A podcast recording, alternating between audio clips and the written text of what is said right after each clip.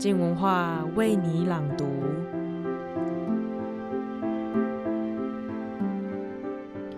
本周是久违的生态专栏。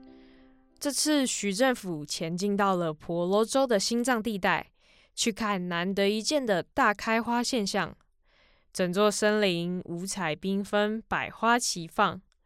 让我们一起跟着作者的声音，翻过长长的路途。前进这座位在东南亚的热带雨林，进行一场声音的生态之旅。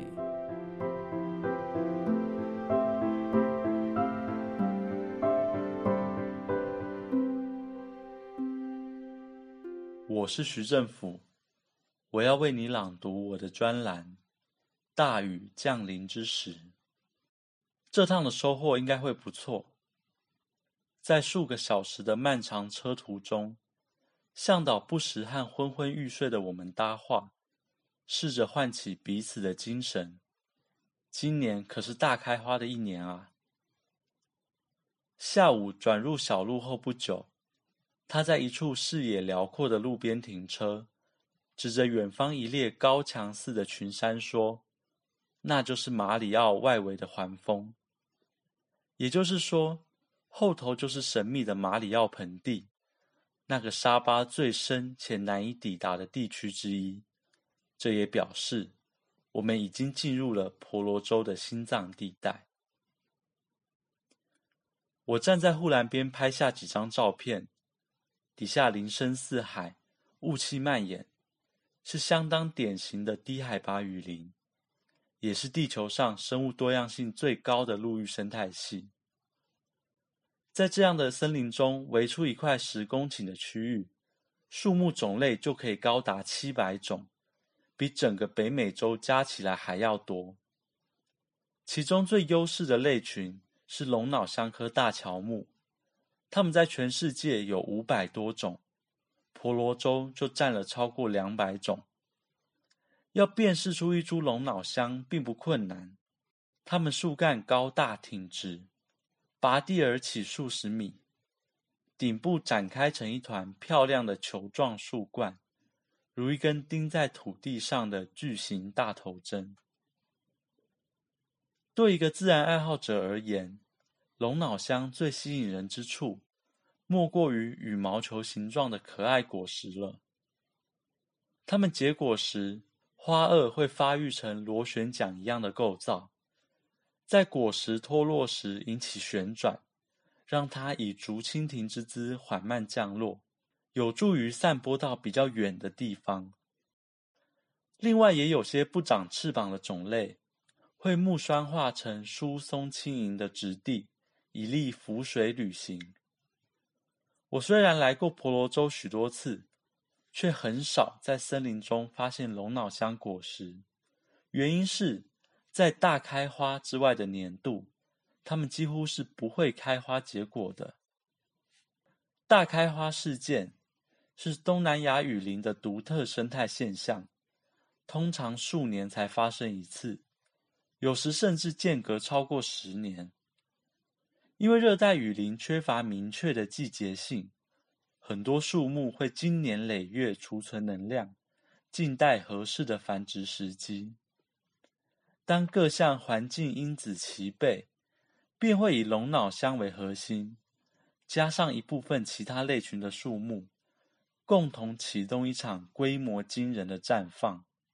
随之而来的就是盛大的果期。那不光是植物的宴会，也将是动物最活跃的时刻。开启大开花的钥匙。目前认为和全球性的圣婴南方震荡现象有很紧密的关联。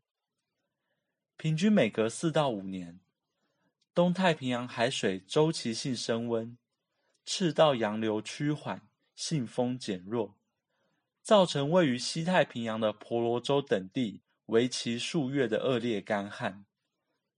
当干旱结束，雨季初临之时，就有很大几率会引发事件。当然，这不是唯一且绝对的启动条件。有人认为，连续的夜间低温也能促使植物的花芽萌发。关于大开花的生态学意义，目前最广泛接受的解释是 Jensen 在一九七四年提出的掠食饱和假说。他认为，以种子为食的动物类群，平时食物资源相对缺乏，必然会保持在较小的族群量。因此，大开花发生时，它们无法消耗突如其来的庞大食物量。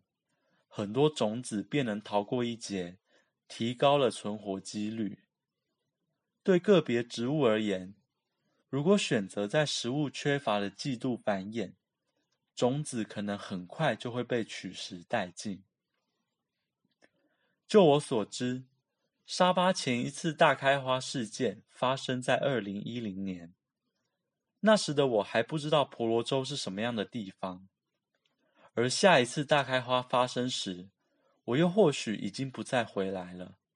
想到此时此刻能身在婆罗洲猛烈跳动的心脏之中，实在让人兴奋不已。前往马里奥的路上，我四处都能见到巨大的龙脑香，挂满金黄、橙红、浅褐色的果实，在山坡上错落生长。那景象和普遍印象中绿意盎然的热带雨林颇为不同，几乎让人以为是温带落叶林的秋季。大开花确实来临了，几只盔西鸟无声觅食，一群大绿鸠轰然起飞，豪猪在洞穴里等待天黑，巨蜥在溪流边静候天亮。一个秘密消息在树与树之间流传。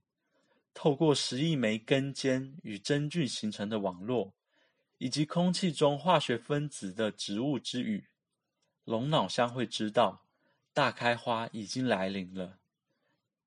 它奋力生长花芽，一棵树能开出多达四百万朵花。觅食的虫族不断穿梭其间，直至花朵凋落，十几万颗果实便在高耸的树冠中默默成型。这些硕大营养的果实成熟前，就得面对效率惊人的蛾类、象鼻虫和小蠹虫的蛀食，但它们放弃昂贵的化学性或物理性防御，选择以数量来对抗死亡。存活下来的果实在枝头继续成熟，直到一阵足够强劲的风将自己剥离母树。它们靠着萼片的旋转。而得以轻盈飘降，如同白蚁带有细致纹理的翅膀，在大雨过后静静落了一地。这时，它们又将碰到地面上的另一群饥饿的动物，譬如野猪或者人类。龙脑香富含油脂的种子，偶尔会成为当地人的食物来源。记得一个星期前，我刚拜访了沙拉越一位朋友的家。度过几天只有睡觉和小米酒的糜烂时光。当时他们位于河岸的长屋外头，就堆积了大量被撬开的果实残骸。我想起过去几十年来，龙脑香也以另一种方式喂食着这个岛屿的人们。婆罗洲的重要产业之一是伐木业，其中九成以上来自低地雨林的龙脑香。它们笔直的树干、坚硬的质地，在林业上极具价值，因此撑起了一段辉煌的伐木时代。但热带林业和温带林业不同的是，热带森林的树种多样性极高，意味着单一种类的密度极低，这让雨林在面对伐木时有其根本上的脆弱性。许多罕见物种在高强度干扰下，很容易发生区域性灭绝，而且无法依靠复育造林来挽回。一九八零年代以来，婆罗洲低地雨林可以说是世界上消亡最快的生态系。车子停在道路尽头时已是傍晚，夜宿地点紧邻着马里奥盆地。若想探索盆地内部风景，还得重装徒步四天三夜才行。不过，真正成熟的原始林其实不适合寻找动物，因为森林演替到了后期，只有像龙脑香那样的大树才会留下来。它们占据土壤和日光资源，让低矮树木难以生存，底层因此变得阴暗而空旷，动物相当稀少。以寻找动物和鸟类为目标的我们，当然不打算翻山越岭，但我还是忍不住想象自己进入马里奥盆地深处。站在弥漫腐叶气息的神殿似的巨木森林中，彼时如果突然起风，让亿万星辰般的果实从树冠降落下来，那会不会就像是在漫长的干季过后，地球上最瑰丽、最盛大、最缓慢、最后的一场大雨？